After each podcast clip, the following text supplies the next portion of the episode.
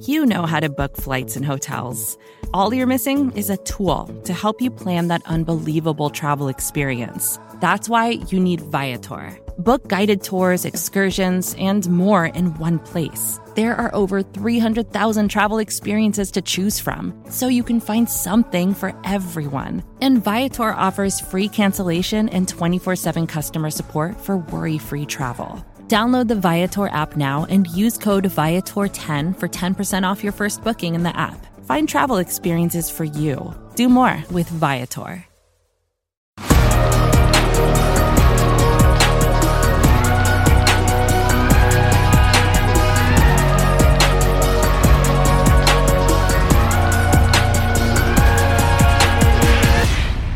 This is the Orange and Black Insider Bengals podcast. We are part of the SB Nation family of podcasts on Cincy Jungle's podcast channel, among other shows that are on that channel as well. So check out Matt Minnick's Chalk Talk, Orange is the New Black. Those are a couple of other shows that are on the program slate.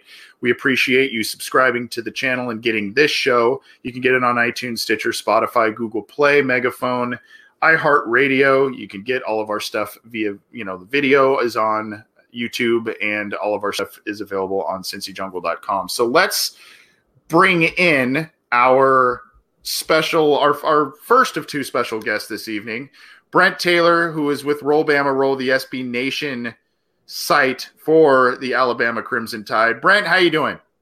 Hey, Anthony. I'm doing good. How about you guys? Good. Thanks for joining us. Hopefully you can see and or hear us all right. I appreciate you making the time to join us. We're gonna primarily ask you kind of about Tua Tagovailoa. I guess I'll start with this though. I don't want to say that the Alabama season has derailed, because they are still one of the strongest teams in the nation, but had he not been injured, Tua, do you think that the Bama team would be in the playoff picture, or do you think that, that loss to LSU kind of sealed their fate, and the fact that, the quarterback who came in for him just wasn't going to cut it? But do you think that him being healthy would have changed the current look of what's going on with the Crimson Tide? There's always those ifs. What if? And you hate it, but this Alabama's decade of basically college football dominance started when Colt McCoy got hurt in a national championship game. And so that's kind of been a running joke, is if only Colt hadn't got hurt, and we've made fun of Texas for years for that. So I guess I kind of have to lay off of that one. But ifs and buts, right? Yeah, ifs and buts. The LSU game, I don't think that would have made a difference. I think Tua was about as healthy as he could have been, and Alabama just lost. The Auburn game, that's a little different. It was a three-point game, and the backup quarterback threw two pick sixes, one of them in the end zone. But on the other hand, it was playing – I guess you guys are from a lot further up north and probably don't see it much, but when Alabama plays in Auburn, things go bad. In some way or another, something always goes bad. So I don't know. I don't hold a whole lot of hope, regardless, that Alabama would have won that one. So if you were to look at Tua as a Alabama quarterback and potential NFL prospect, he's got a number of different strengths. You could point to a handful: the deep ball, leadership, toughness playing through some of those injuries, a lot of different stuff. What would you say, as someone who has watched him ardently over the past, consistency maybe is another one. What would you say is his biggest strength or biggest positive trait of all the positive traits as he goes towards the NFL? This is one I'm actually really certain on. And it's one people don't talk about a whole lot with quarterbacks, but it's his pocket movement. And you'll see one of the biggest detractors from a lot of your Facebook commenters and stuff is that it's too easy. He just stands in the pocket forever and then makes easy throws. And then you watch and you're like, oh, that's not because an offensive line is just making it easy for him. He's just got this way of kind of drifting in a pocket, moving around a little bit of Drew Brees in him that way, of making a poorly blocked offensive line look a lot better than they really were. I definitely agree with that. I definitely see a lot of Brees in the way that he manipulates the pocket. But of course, the one thing, I would love for the main discussion around Tua to be what he's good at. But obviously, a lot of Bengals fans are really concerned about the injury and the current one right now, and the fact that he already had a couple major ones before this. So from someone who's followed his entire career, from someone who's kept the updates with all of his recoveries and whatnot, like, I don't want to ask you if he's injury prone, but can you give just the general fan NFL fan a prognosis of what injuries that Tua has suffered and how he's recovered them, and what, in your best opinion, is his prognosis for his recovery going forward in 2020? So it started after his freshman year. Everybody was kind of expecting him after the brilliant national championship game when he burst onto a national stage to kind of take over that next spring game, and we could finally see him as a starter. And he broke his index finger, I think. Maybe the middle finger, one of those, and had to miss the spring game. So, it's just one of those little fluky things. Well, then halfway through his first season, he had a knee injury. It was they never really disclosed what it was, but he kind of acted like maybe an MCL sprain, not bad enough to have surgery, but enough to, wear some tight knee sleeves and hobble around a little bit. And then as it went on, he'd kind of get a little better. Then somebody'd hit him. He'd get worse for another week. And then he ended up spraining another ankle, and it was either the other knee or the second ankle in the SEC championship game, and ended up having to be benched because of that. He had a tightrope surgery on that ankle and was ready to go for the championship game that year. And then came into this season and then had another ankle sprain, had another tightrope surgery, was almost looking to full speed again, and then had the devastating hip injury. When it first happened, there was a lot of people saying this was similar to the Bo Jackson injury back in the day, and it was going to be a career ender, and he struggled to even walk again, and this and that. And then as the week went on, we heard more and more that they kind of expected maybe by a full recovery, maybe by even next season. Alabama's had another linebacker, C.J. Mosley, had the same injury in the national championship game in 2011, I think. And he wound up playing the next year after he was kind of slow the first few weeks. So there is precedent for coming back from that injury.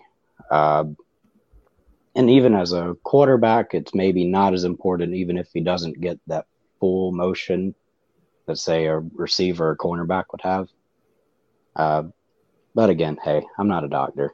And everyone else on Twitter has speculated this one. So either way, I'm not sure I'd hold out hope that he'd be ready to go at the start of next season. But maybe, part of the way through the year, he'd be mostly ready to go, and maybe even take a redshirt year almost, just to learn how to be an NFL quarterback after he missed the whole offseason.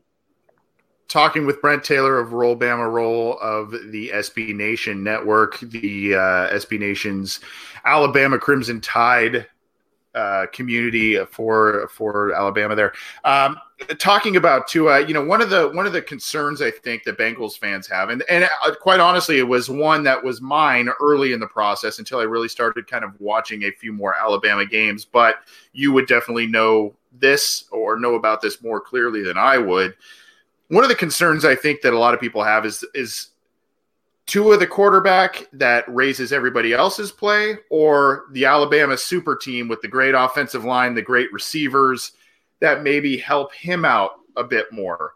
What do you think is more fact or fiction there? Is Tua raising the play of others, or is he a little bit of a product of such a great football team because Saban is such a great recruiter and they always get the talent? Man, chicken or the egg there. But I will say that is a hard one, because the three, or really four receivers Alabama's got right now are all such big play threats. They just got so much speed.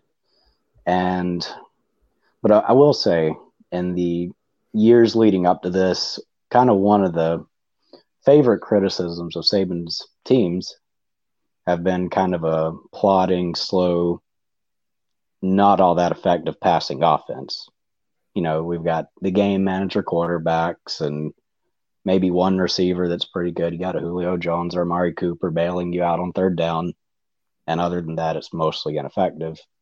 And then all of a sudden, you get one new quarterback and all four receivers are making that quarterback good after years and years and years of the offense kind of being held back by a passing game.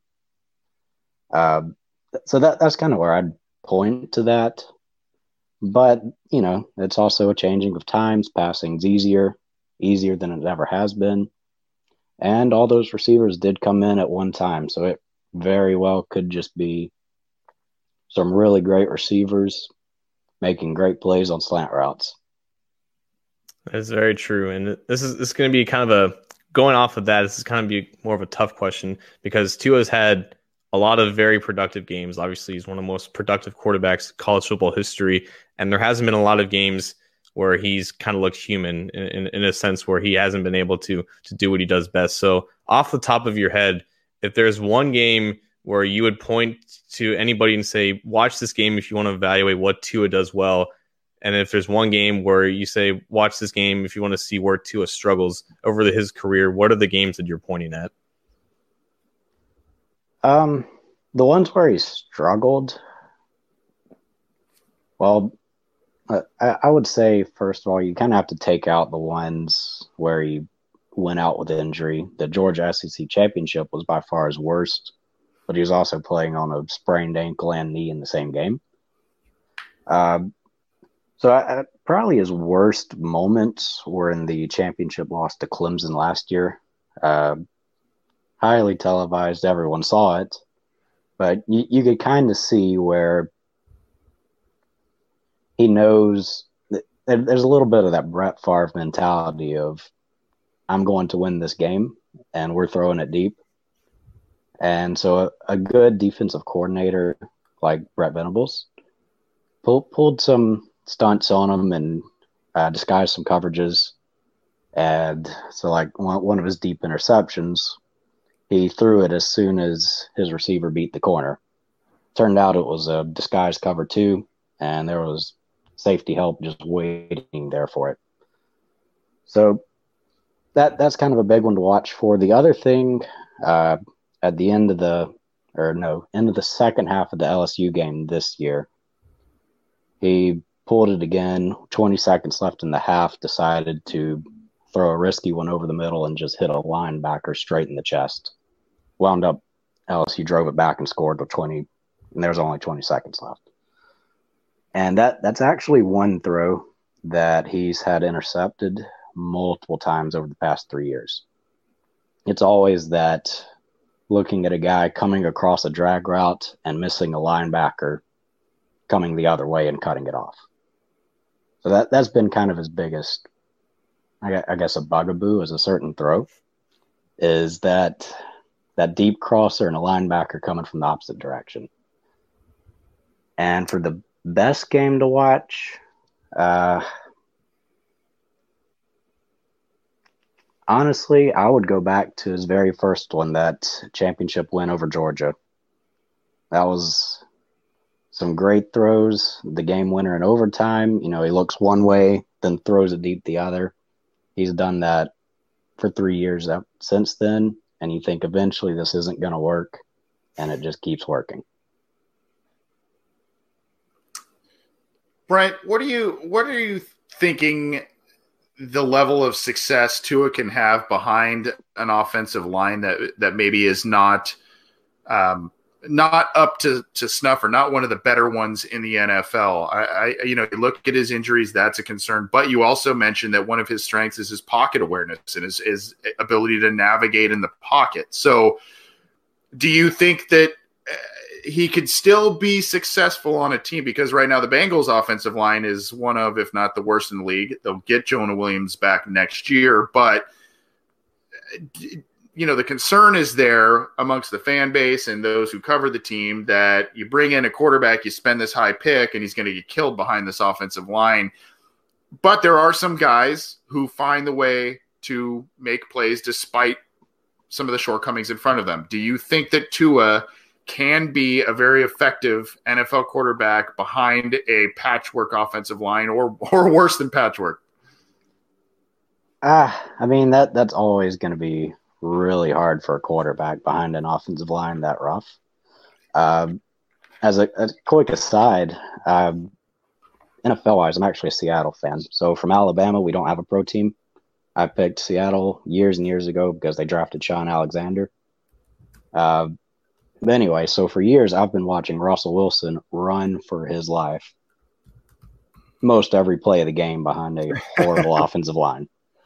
So it can be done.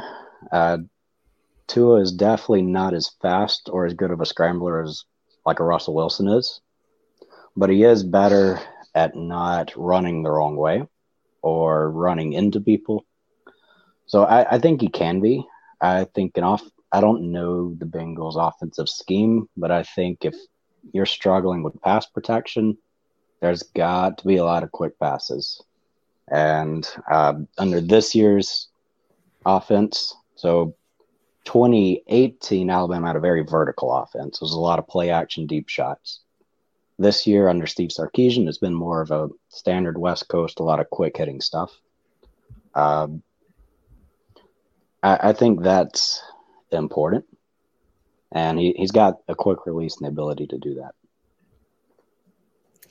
Talking with Brent Taylor from Roll Bama Roll, the Alabama SB Nation site. Brent, I want to kind of transition to other players on Alabama's roster, because Alabama's still a really good team and always produces quality NFL talents. Sticking with the offensive line, Alabama has two tackle prospects that are draft eligible and could declare for the NFL draft. One of them, I think Dane Brugler Jr. for The Athletic listed him as his top tackle prospect in the NFL draft this year, Jedrick Wills Jr., and the other guy being Alex Leatherwood. In your opinion, which of these guys really stands out more to you as the better professional going forward? Obviously, you know, you can classify which of them you think has been better in Alabama, but in terms of translatable skills into the NFL, like athleticism and how they handle power, which one are you more confident in having the better NFL career?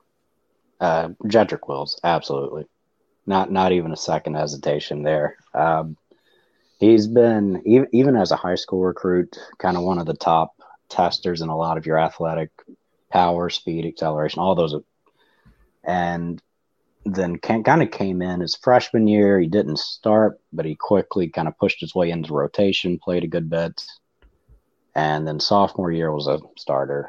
And the fun thing about Wills is anytime you stop watching the ball and you move to the offensive line, and you look for 74, there's probably going to be 1 to 2 people on the ground somewhere around him. Like, wherever he is, there's chaos. And for an offensive line, it's just fun to watch. And, you know, he takes off into space on screen passes or blocking downfield. And he's almost more fun to watch than the running back. And as a pass protector, he's got good feet. He's had some issues with kind of catching stunts with smaller linemen. Getting inside of him has kind of been his biggest issue. For Alex Leatherwood, he came in as this really highly rated 5-star tackle, but he was kind of big and struggled with footwork early on. So he played guard his first year before moving to tackle this year. He's a little more of a prototypical tackle. He's got very strong arms, like your lengthy, strong arms that a lot of people want to see in a tackle. There's been a couple times we've seen highlights of him blocking one guy with each arm. But he's also been a good bit less consistent than some of the other guys have been. So he's got a lot of size and potential. I wouldn't be surprised if Leatherwood actually comes back for a senior year, though. Where do you see Jonah Williams falling in between all those guys, and talent-wise and NFL ceiling? We didn't get to see Jonah Williams this year really at all because he didn't play in training camp, he didn't practice, he didn't play in the preseason. So where do you see Jonah Williams being an Alabama guy, and how excited should Bengals fans be about his coming back to the team in 2020? And Jonah Williams was just great. So he started for 3 years. And one of the best things about Williams was that you absolutely never noticed him. You could go an entire season and think, did he even play? And for an offensive lineman, that's what you want. So I know leading up to the draft, the whole thing was about his arm length. And everybody said, well, he should be a guard. I don't know. I've never seen him play guard. But I know he was a really good tackle on both the right and left sides. And pass protection, you never had to worry about him. And he was a lot of fun to watch, kind of getting into the open field, blocking downfield. It kind of the biggest weakness we saw from him at Alabama was kind of in those short yardage, just lining up directly on some short nose tackle that's moved outside on a goal line or whatever. He could kind of get knocked back a little bit. He was just too tall and lean for those. But as a pass protector, he was as good as you could have ever asked for. And again, a lot of fun watching him kind of pull outside of the line. Well, that's something to look forward to most definitely for the Cincinnati Bengals. And they need a lot of help on the offensive line. They desperately missed him this year. Brent, we're going to get you out of here. Before we do, we're going to put you in the hot seat, a little bit of a prediction machine here. Where do you see Tua going, and or where do you see the best fits in terms of maybe some of those teams that are sitting towards the top 10, top half of the draft? As I know we're a few months away from it, but what do you think on that? Where do you think he lands, and what do you think is the best fit? You know, honestly, before, if Ryan Tannehill had not broken out, I was thinking he'd fit really well with the Titans and kind of the offense they've been wanting to try to run with Marcus Mariota and never have been able to. But Tannehill's been playing so well lately, I think maybe they'll look a different direction. And I don't know the Titans' record right now anyway. I think they're 8-5. 8-5, so they'd probably be picking around 20 or so. But so I'll come off of that one. The Dolphins tank for Tua, I don't think is going to be a thing anymore. Everybody's looking for Joe Burrow now. So how about the Oakland Raiders?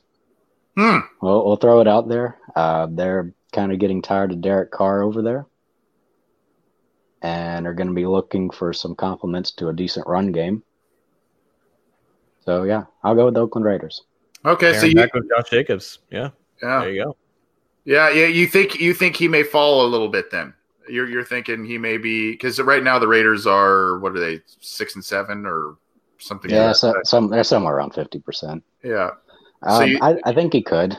It's one of those things with an injury like that. Who was it a couple years ago that the linebacker out of Notre Dame, I think. Oh, yeah. Is it Jalen Smith. Yeah, Jalen Smith. You know, he fell from a surefire top 5 pick to somewhere like, well, maybe he'll be a 4th or 5th rounder now. And it really all just depended on if a team decided to go for it, which, I mean, that's how it is with any pick. But with high-profile injuries like this, there's such a big range. If a top 5 team says, I think will be better, then they might go for it. Yeah. But if everybody thinks, I don't think so, we'll wait and see. And then who knows? He might drop to the Patriots. Oh, gosh. Oh, goodness. What a week to bring that up. Wow.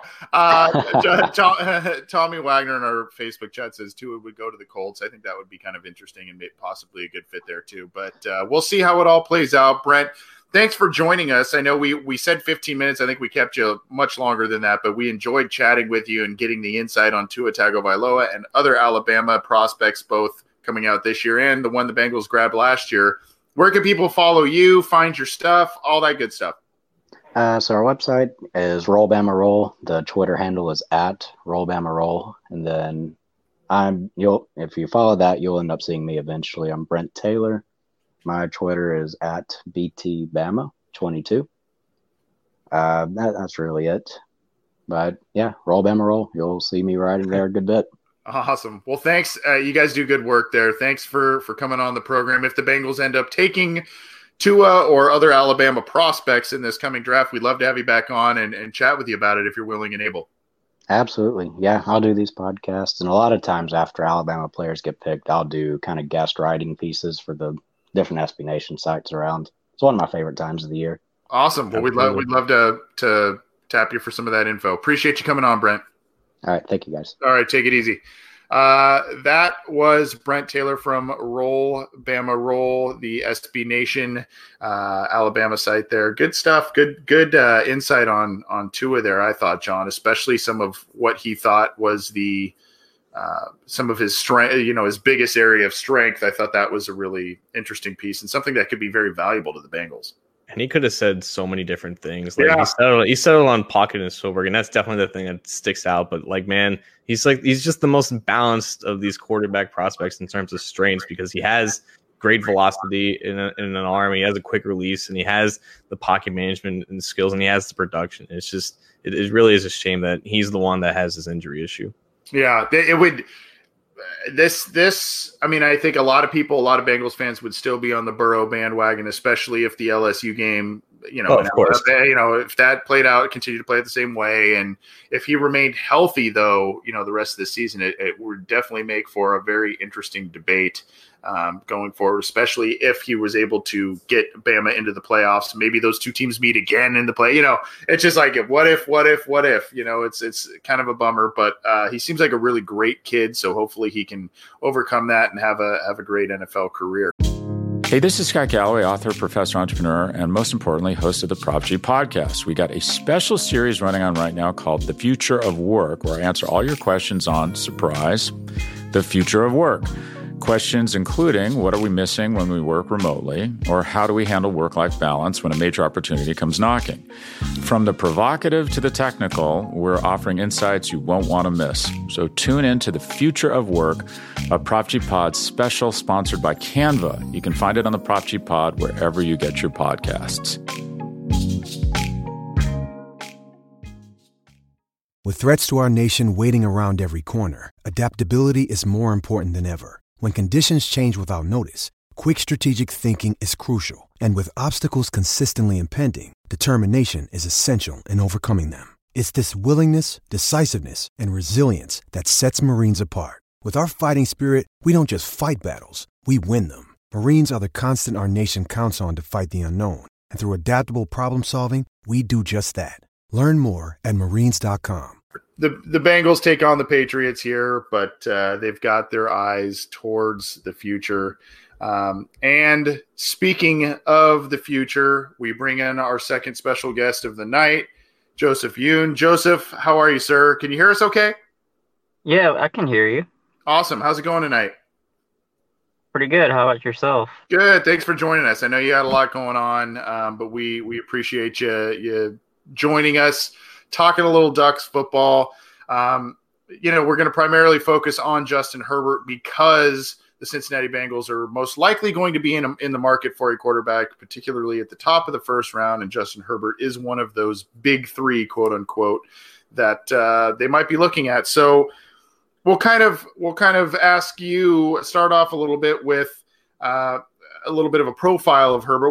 What would you say is his biggest strength? Because he's got the arm strength, he's got the size, he's got some athleticism, mobility, that sort of thing. What would you say as an NFL prospect of the many strengths that Justin Herbert has is his biggest strength as a potential pro?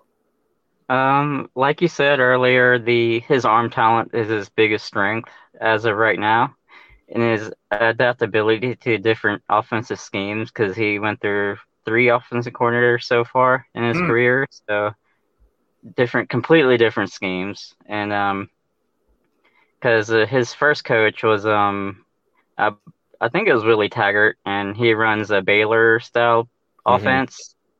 where the receivers almost line up in the stands pretty much. And right now he's under Marcus Arroyo, under Mario Cristobal, who prefers the pro style system. So I think his adaptability is his biggest strength. That's very interesting.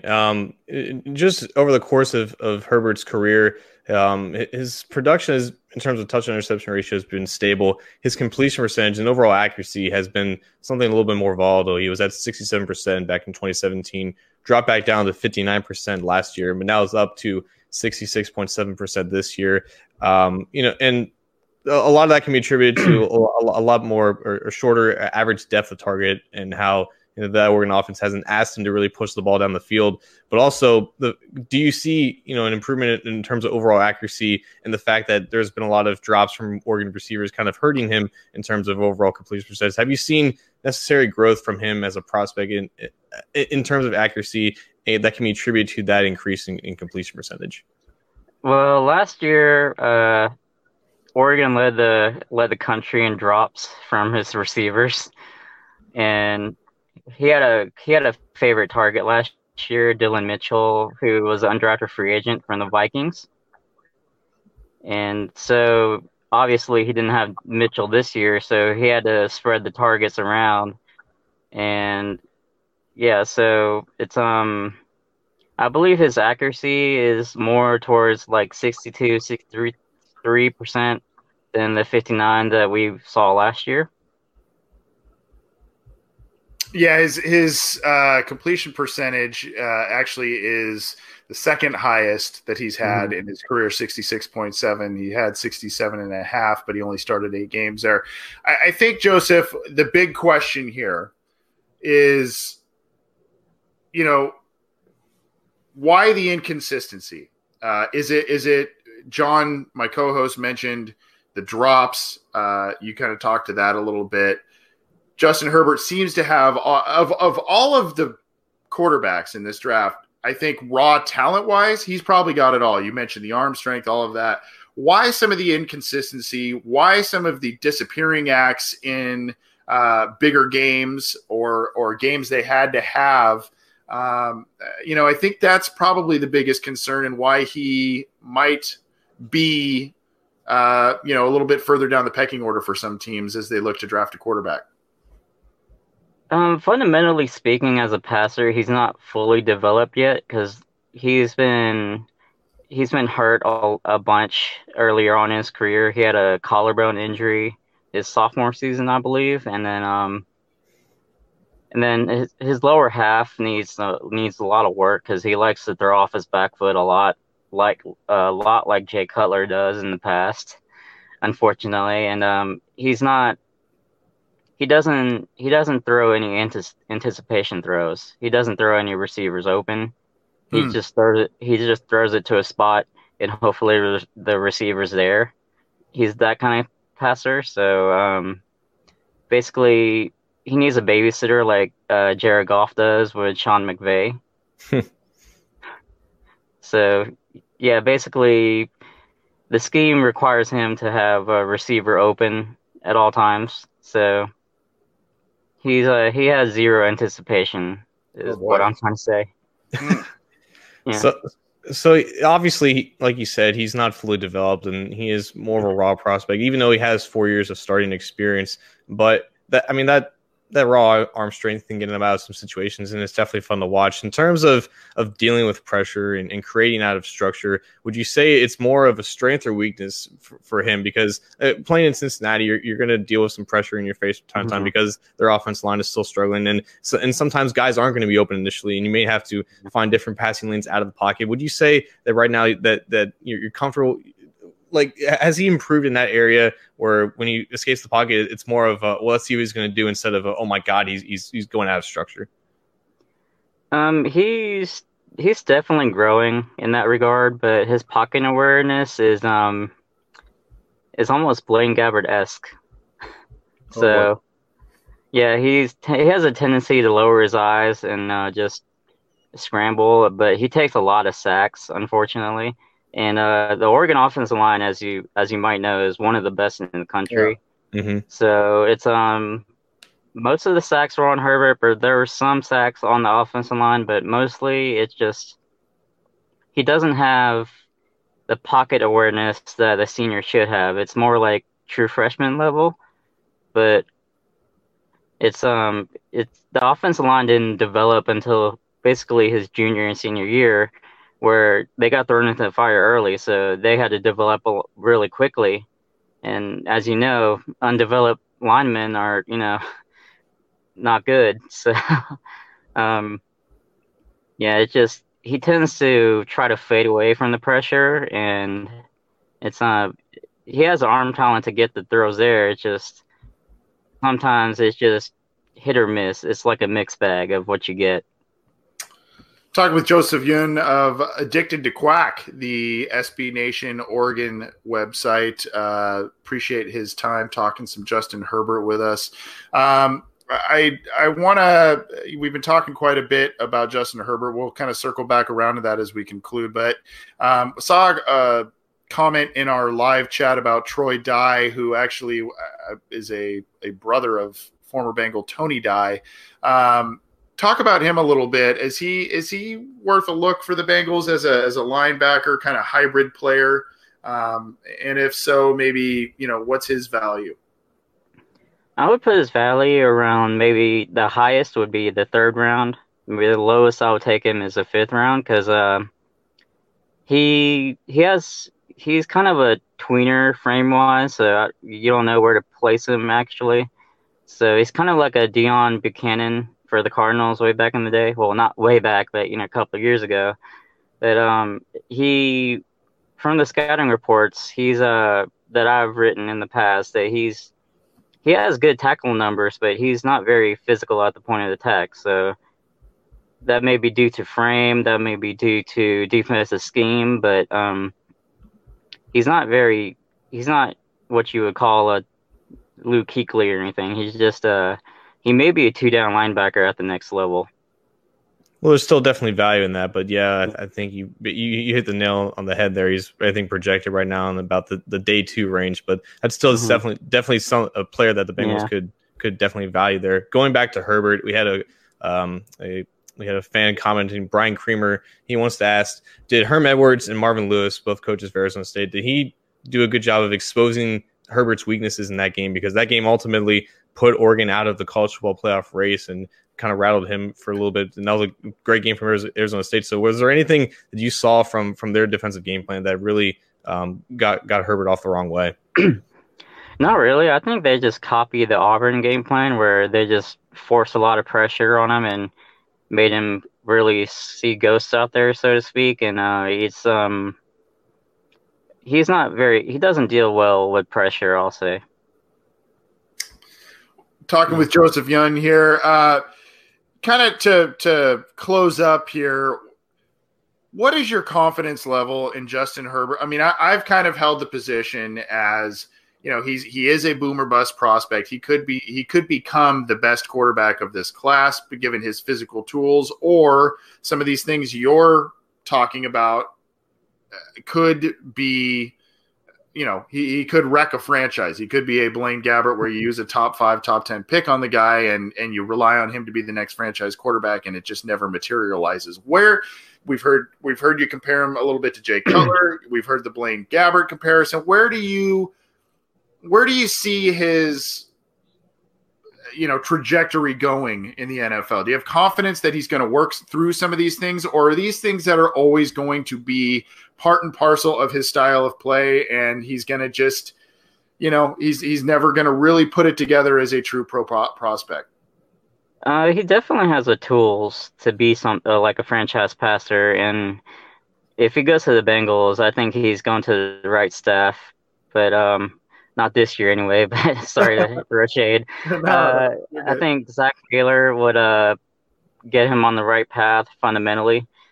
But overall, I think he could be best case scenario. Overall, he could be a more athletic Ryan Tannehill. Worst case, he could be out of the league in 4 years. Yeah, maybe a Jake Locker. someone like that. Well, thanks, Joseph. I appreciate the time. Where can people follow you, follow your stuff, and get in touch with you? Addicted to Quack, I write for, and I also run Addicted to Quack, the Twitter account. So my personal account is at ThuckingKnowles 24/7. Cool. Well, appreciate you coming on. If the Bengals select some Ducks players, we'd love to have you back on, chat about them if you're willing and able. Yeah, no problem. Thank you for having me. Yeah, appreciate you making the time, man. Thanks. Mm-hmm.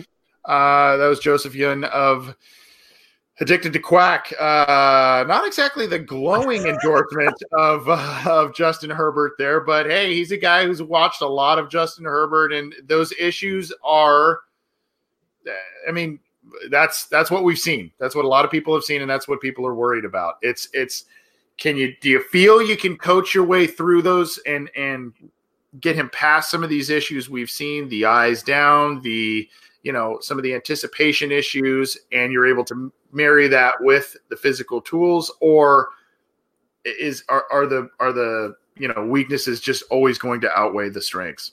And I think you hit the nail on the head there. Like, this is, I mean, everything that he says is logical and what we've seen from him. And I think part of it was, he had that great game against Arizona, and that kind of raised his hype a little bit and raised his stock. But then he and Oregon as a whole team kind of faded out of the conversation as the year went on, and he didn't play really his best football towards the end of the year. So, right now the opinion on him is more down than anything, but like you said, like the tools are there, and if someone can develop them, they can potentially have a great quarterback, but it'll take, that quick development for him to, fix some of those nagging weaknesses and turn them into strengths. And if he can't do that early on in his career, it's going to be really hard for him to turn around and stick into the league. So it really does depend on where he goes and how much time he's given.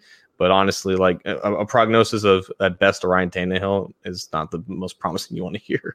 Right. I think aside from the tools, the major other strength that Joseph touched on that I thought that I think the teams will like is the fact that he seems to be like a scheme diverse guy. He can work in multiple schemes. He can do multiple things. He's got the athleticism to work in different schemes. I wasn't actually aware he's had three offensive coordinators the past 3 years. So that's always a difficult thing for a quarterback to work through. Obviously head coaching changes as well mixed in there. So, I don't want to go too much into the making excuses for the guy, but there are things to work through. And I think if you listened a little while back, there was a video from Greg Cosell, a very well-respected NFL films and quarterback film guy.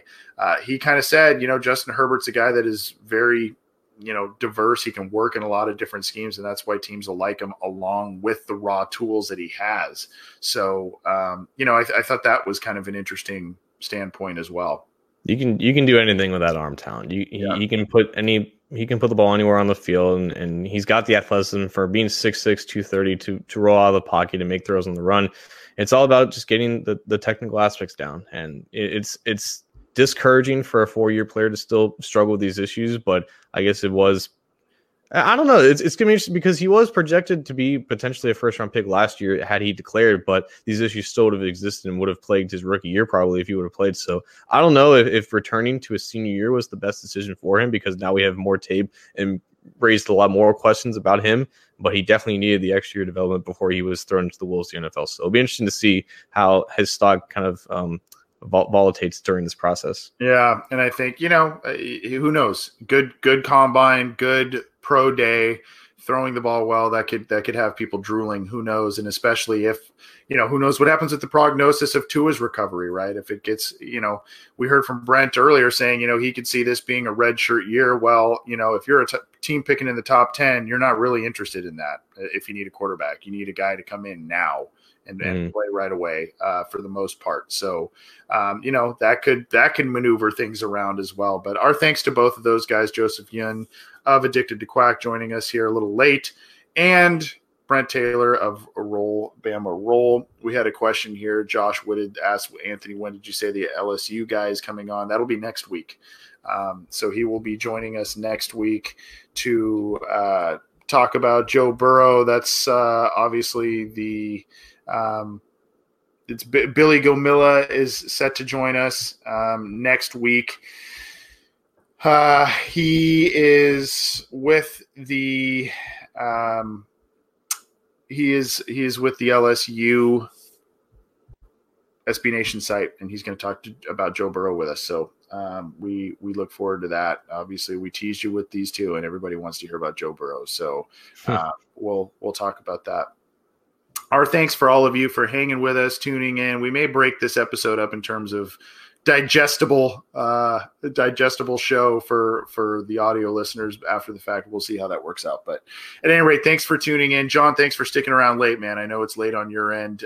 We will be doing, or at least I will be doing, hopefully John can join me, listener questions this Friday afternoon. So join us for that on Cincy Jungle's Facebook and the Orange and Black Insider YouTube channel.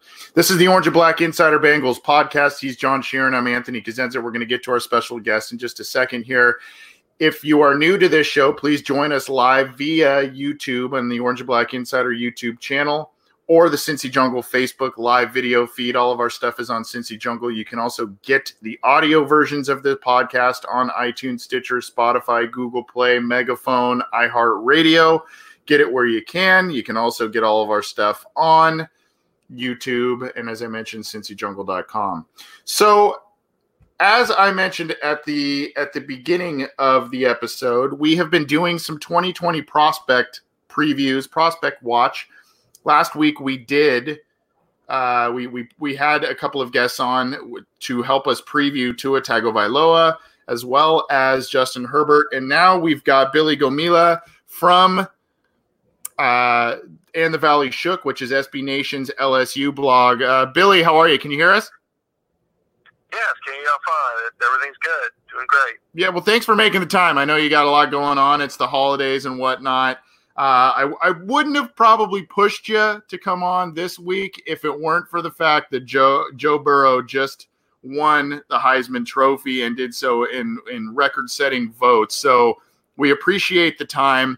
I'm just going to start off kind of easy-ish question, which is one that we have asked the other special guests to when they've helped us preview other exciting prospects.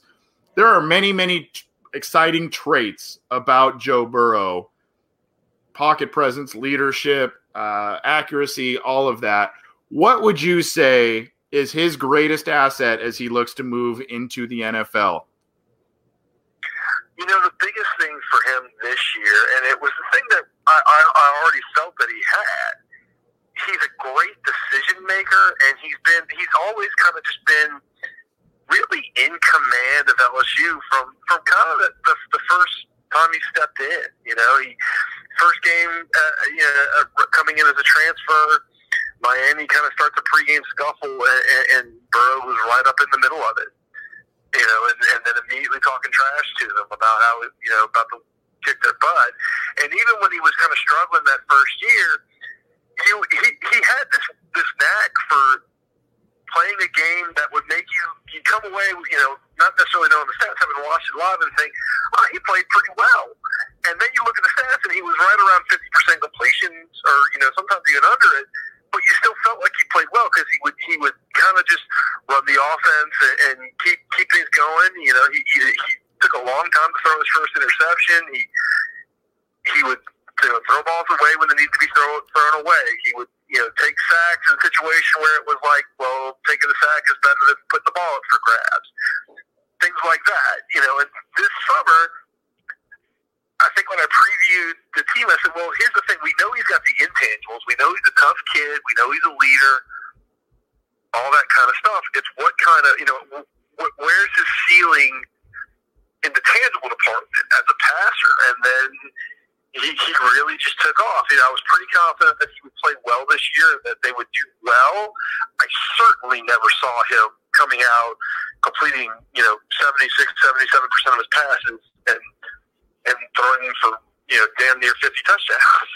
I never saw that in my wildest dreams. And it's one thing he's going to have, I think, that's going to serve him best in the NFL is that he's got, a professional mindset.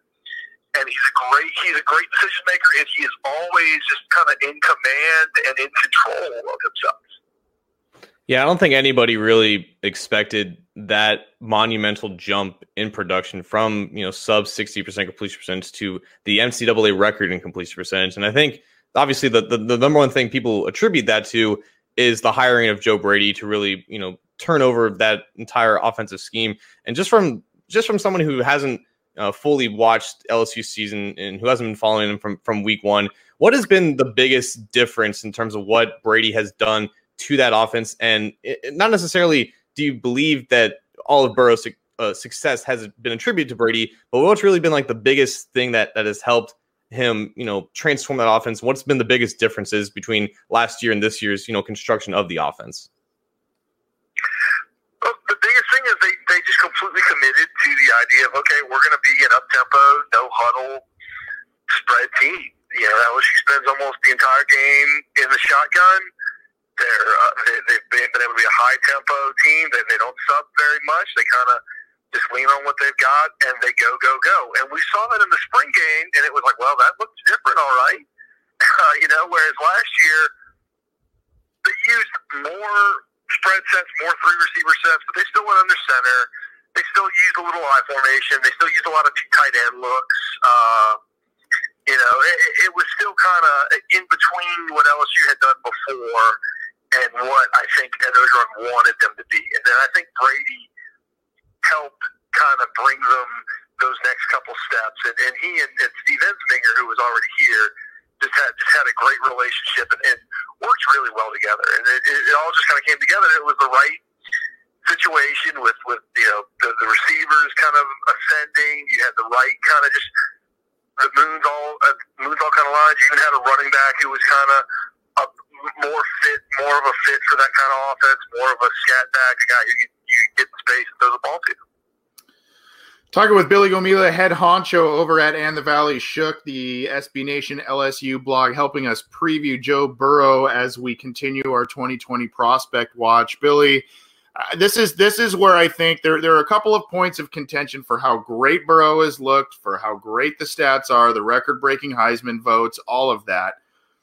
There are a couple of points of contention in terms of his NFL trajectory. I think one of them has to be how close he is. Is he a player that is just hitting his stride, or is he a player, and what we've seen, that is who is very close to what his NFL ceiling is or can be? Like, is he still a developing player because of this 1 year wonder type of thing, or 1+ year wonder type of thing, or you know, is he maxing out as he's entering the league? He is a little bit older than, you know, a Baker Mayfield or Lamar Jackson who came in before him.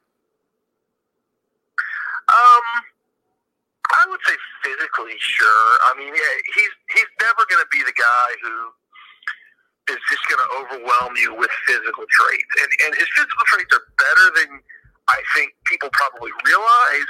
He's certainly a better athlete than people realize. He's probably a better runner than even what LSU's used him for. They really haven't had to use him very much as a runner this year. But yeah, and it's not a case where he's just slap on another 10, 15 pounds of muscle, you know. Physically, he's definitely, I think, on the high end. And physically, it would have been my question coming into this year as far as his NFL bona fides. Does he really have the kind of arm to make the big-time throws that you need to make in the NFL? But I'll say this, for this year, he's been able to do that. He's been able to throw, you know, those touch passes over the middle, over the linebackers, but in front of the safeties. He's really been able to just drill slants into some tight coverage. Last year we saw he could do, and I hate to use the Drew Brees comparison, you know, just because it's Drew freaking Brees, but the thing that he could do that Drew Brees has done better than any quarterback I've ever seen is throw that back shoulder throw down the sideline when the defensive back's a little bit on the over the top of the receiver. You throw it just kind of behind him, and the receiver can just turn and get the ball. And Drew Brees has made a living being able to do that down the sidelines, and then being able to do that down the seams. And right away we can see, okay, well, that's a throw that Joe can make pretty regularly.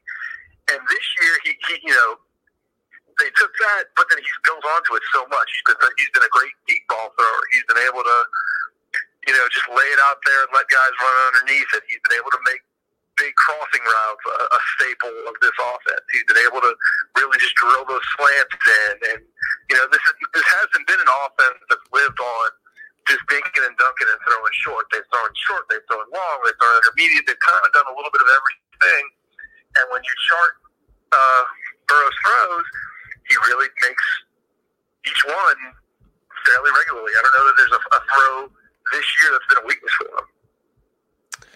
So the Washington professional football team did something really smart in this past draft, and they paired Dwayne Haskins, their quarterback, with Terry McLaurin, the receiver, both from Ohio State. And obviously, Haskins hasn't had a lot of success, but when he's had the most success, when he's thrown to McLaurin, who's been one of the best rookie receivers in the NFL. The LSU's got a couple of good receivers who are also draft eligible, Jamar Chase and Jefferson, I think. So in terms of, keeping Burrow with one of his receivers, who's out of those two guys is the guy that you want to see follow Burrow to the same team? Who do you think he can have the most success with in the professional game? Well, only one of them's actually draft eligible right now. Oh. Chase is a sophomore, so he'll have another year. But Justin Jefferson will be draft eligible, and I imagine will go out. It's funny. Earlier in the year, and certainly in that first year, Justin Jefferson, who is, of course, was the brother of Jordan Jefferson and Ricky Jefferson, who played at LSU, and really wasn't a very heralded recruit. We saw really quickly, all he does is just get open and catch the ball. He's not real flashy. You never saw him make a lot of just crazy plays after the catch. And he's not super physically imposing. He's not small by any stretch. He's only about 6'2", buck 95, maybe 200 pounds. This year, especially early on, you saw really quickly, he and Joe are just dialed in together. Joe can just toss it up to him whenever he needs to play. Jefferson's making play after play after play. He makes the big 3rd and 17 catch against Texas and then breaks a tackle and just takes it to the house. He's beating guys deep. He's beating guys short. He's beating guys every which way. And then from somewhere about maybe the 4th or 5th game, Jamar Chase really took over. And he always, he was a huge recruit. LSU fought off a lot of teams to get him. And the difference is he kind of just has a more well-rounded game. He's not huge, but he's about 6'1", 6'2", 200 pounds. He will not be denied on a jump ball. He makes plays after the catch with quickness. He'll bully guys. He's a really smooth route runner. And then he's shown more speed than I thought he had coming into this year. Just consistently making plays. Against Vanderbilt, he had 2 long touchdowns on, just little quick slant plays over the middle. Against Florida, he beats his guy deep on a straight go route and for the game-icing touchdown. And, Bama, he just abused Trevon Diggs, who people say is supposed to be a first-round draft pick. I'm a little skeptical of that after watching him against LSU. But, Chase had him all day, whichever way he wanted. He was able to, wall him off for balls with his body. He was able to go up over him when he had to, and when he had separation, he made a play after the catch. And he won the Biletnikoff Award, and he deserved it this year, and I imagine he'll be a very high draft pick in the 2021 draft. Talking with Billy Gomila of And the Valley Shook, SB Nation's LSU blog. We'll be talking with him for just another minute here. We're getting, some questions in our live chats from listeners. I guess we'll kind of try to blend a couple of them here. Basically, I don't know how familiar you are with the offense that Zach Taylor's attempting to run and or the Rams-ish offense. But basically, an overarching theme that we're getting from some of our live listeners is what can Joe Burrow bring in that style of offense, and namely to the Cincinnati Bengals, given his skill set? I mean, you mentioned, maybe some limitations on the arm strength, but great decision-making skills, all of that. And you said he makes all the throws. I mean, how do you see that potential marriage playing out in terms of Burrow's skill set and what the Bengals want to do on offense? Well, I can't speak a lot to what the Bengals do this year, but I did get to see the Rams in person twice last year against the Saints, and you know, the thing that impressed me about them with you know, Sean McVay and Jared Goff is McVay found a way to fit what he wanted to do to what Jared Goff did well. And I think he figured out, and I think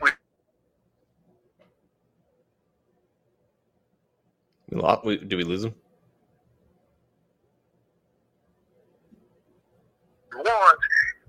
He's not used to reading NFL type defenses. So how do I make that easy for him? We're going to run a lot of play action. We're going to do a lot of shifts. We're going to do a lot of different stuff that's going to make the defense declare itself and give him easy decisions, and that's going to work for him. Yeah, I don't know if it's a long-term plan, but it worked for him, you know, for the last 2 years. I think if you put a guy like Burrow in an offense like that, he's absolutely going to shred because he can make the decisions. The easier you make it for him, I think we've seen this year, the more he can maximize what everybody around him can do. So I think the main concern that Bengals fans have with not only investing in quarterback with the first overall pick is the whole perception about the Bengals in itself and the state of their franchise right now. And, you know, say they draft a quarterback first overall, what's his reaction going to be coming into a franchise that is not very successful? It's very much in a purgatory. It's very much in a bad shape. And the main concern would be, you know, if the quarterback comes in here and maybe doesn't really buy into what they're selling, doesn't buy into the whole process of starting anew and bringing a different culture to Cincinnati.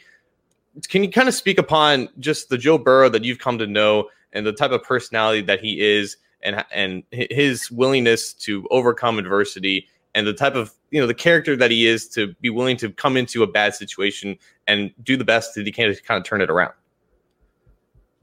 Well, I don't blame your Bengals fans for feeling that way, just based on what I know of the franchise from the last few years. You know, Joe Burrow kind of came to LSU. He was never really promised the job, even though that's what he was looking for in terms of, you know, he left Ohio State. He wanted to go somewhere where he could play. And LSU was kind of in a situation where they weren't quite ready to turn the ball over to their next quarterback yet. They had, you know, it was they were going to be stuck with some younger guys. The idea of having someone that had a little more experience, was a little more developed, you know, was more what they wanted to do. And I think they wanted to open things up a little bit, but they weren't. I don't want to say they didn't know how to. I don't think they were fully vested in what they needed to do yet and fully confident in their ability to do it yet. And, you know, Joe came in here coming from a spread offense, you know, he talked about how he had to kind of reteach himself how to take a snap from center, and he wasn't used to having to drop back and turn his back on the defense on a play action thing, things like that. And you never heard him complain. You never heard him really say anything negative. He kind of just embraced it. He embraced this team really quickly. I only recently found out that very quickly there were some veterans on that 2018 team who kind of were like, who's this kid who's coming in here and thinks he's going to jump the line and take a starting job? And they had to be a little bit of a team meeting, and Joe kind of had to stand up and say, look, I'm here to win football games, and if you guys have a problem with it, let's get this out. And eventually he just won them over just by being himself. So I think he's a guy who – is definitely going to bring a pro mindset to the NFL, which you know, I've been lucky enough to interview a lot of football players over the years and a lot of guys that have gone on to very successful pro careers. And the one thing that I take away from it is the guys who are the most successful for the longest time, the ones who can very much treat it like the way any of us treat any other job, is that you go into work, you do your work, you devote yourself to being the best player you could be, and I think we've seen that Joe Burrow will do that. Talking with Billy Gomila of SB Nation's and the Valley Shook, their LSU website. He's the head guy over there. Billy, before we get you out of here, I know my co-host hates doing these, but do you have a pro comparison? We've heard Carson Wentz, Todd McShay recently said he heard some NFL scouts call him Andy Dalton, which was a very interesting analogy. Some people say a taller Drew Brees. I don't know. What do you have a pro comparison or someone that he reminds you of in terms of his play? I definitely see Carson Wentz didn't make a lot of sense to me because to me Carson Wentz was a guy who more physically jumped off the page a bit because he was a big, strong guy, you know, playing at that smaller level at North Dakota. Drew Brees kind of works in that he's a better athlete than you probably think he is. Obviously, he's a little taller. Matt Ryan's not a bad comparison. Obviously, Matt Ryan's not much of a runner, but if you've ever seen the Falcons in person a lot, he is a guy that can get out the pocket by time, and that's kind of how I would describe Burrow's mobility a little more. Let me think. Maybe somebody like Jared Goff in terms of, you know, a little bit of mobility, tall guy. He doesn't have that kind of an arm quite like Goff, but, Drew Brees is probably the closest comparison I can think of in terms of being accurate, not necessarily being the guy who can power the ball into any window, but somehow still makes every throw that you can ask him to. Whether he's got Drew Brees' overall ability to just be a machine for, almost 20 years now, I don't know about that. But as a purely physical prospect, that's not a bad comparison. And Drew Brees wasn't a first-round pick. No, he wasn't coming out of college either. He wasn't. Yeah, I've got one, but I'm reluctant to say it, so I'll hold it to myself. But at that being said, Billy, how can people follow you? Where can they find your stuff? Get in touch with you, obviously. Learn more about Joe Burrow, especially with the college football playoff coming up. Oh, sure. We're at www.andthevalleyshuk.com. Today was the first day of the early signing period for recruiting, so we're pretty packed in on that. But we're going to have lots of coverage in the playoffs coming up. And, one of my writers, Seth Galena, is one of the better quarterback breakdown guys on Twitter. If you're a big NFL X and O guy, he's all over Twitter for that. He does a lot of our breakdowns in terms of that kind of stuff. And you can follow me on Twitter at @ATVS_Chef Billy. Well, thanks for coming on, man. I know you had a lot going on, both wrangling the family and doing some other things. I'm sorry I pestered you so much, but greatly appreciate you coming on and making some time for us. Happy to do it. All right. Well, enjoy the college football playoff. Go Tigers, right? Yeah, absolutely. And have a good Christmas, man. Thanks. Y'all have a Merry Christmas too, guys. All right. Take it easy.